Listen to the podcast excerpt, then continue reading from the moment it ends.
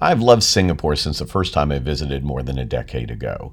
In fact, back in 2014, I wrote the following. Guess how they're listening to customers in Singapore? I'm fresh off a couple of weeks of work in Kuala Lumpur and Singapore and thought I'd share some observations of the widespread use of iPad listening stations in Asia.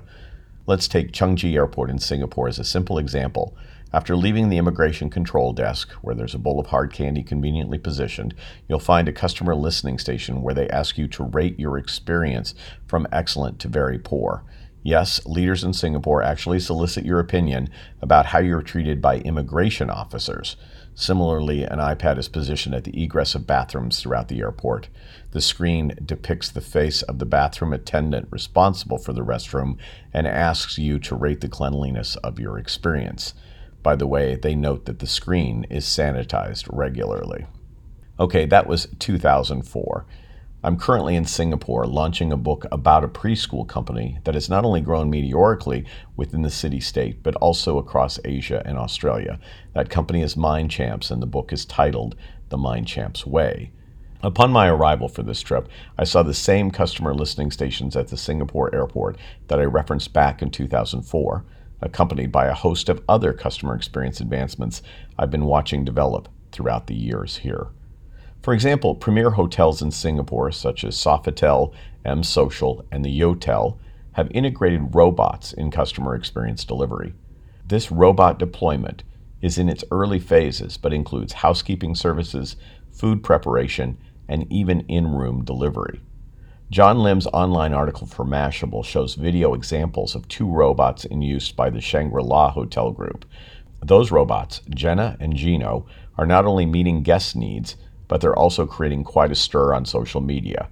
John notes, standing at about three feet tall with unmistakable pink and turquoise uniforms, Gino and Jenna move across the hotel unmanned at a steady speed that's reportedly half the average human walking speed.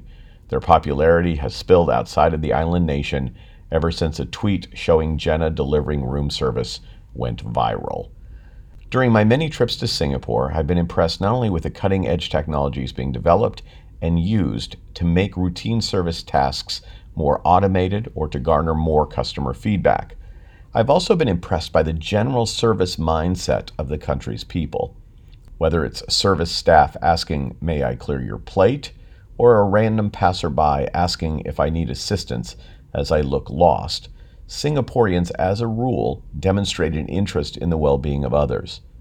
That may in part contribute to the strength of Singapore's gross national product for a country that has veritably no natural resources. It may also explain why Singapore has accomplished so much in what will be its 54th anniversary later this week. Over the years, I've worked with a number of Singaporean brands and government agencies like the Singapore Tourism Board and MindChamps. I'm honored to be launching the MindChamps book today at the Singapore Stock Exchange, accompanied by David Chiam. David is the founder and CEO of MindChamps, and he launched this internationally successful company after starting life as a Vietnamese boat person who fled his homeland with his family at the end of the Vietnam War. David's entrepreneurial spirit is in keeping with the essence of Singapore, a desire to create value through science and service. For David, the science component involves breakthroughs in human learning, and the service element is reflected in his company's value based culture. For me, the Singapore experience is inspiring and encourages me to push the limits on what is possible when we continually think of ways to add value by improving service relationships via a blend of people and technology. How well are you positioning your people and your technology to create memorable and valuable service experiences which inspire those you serve?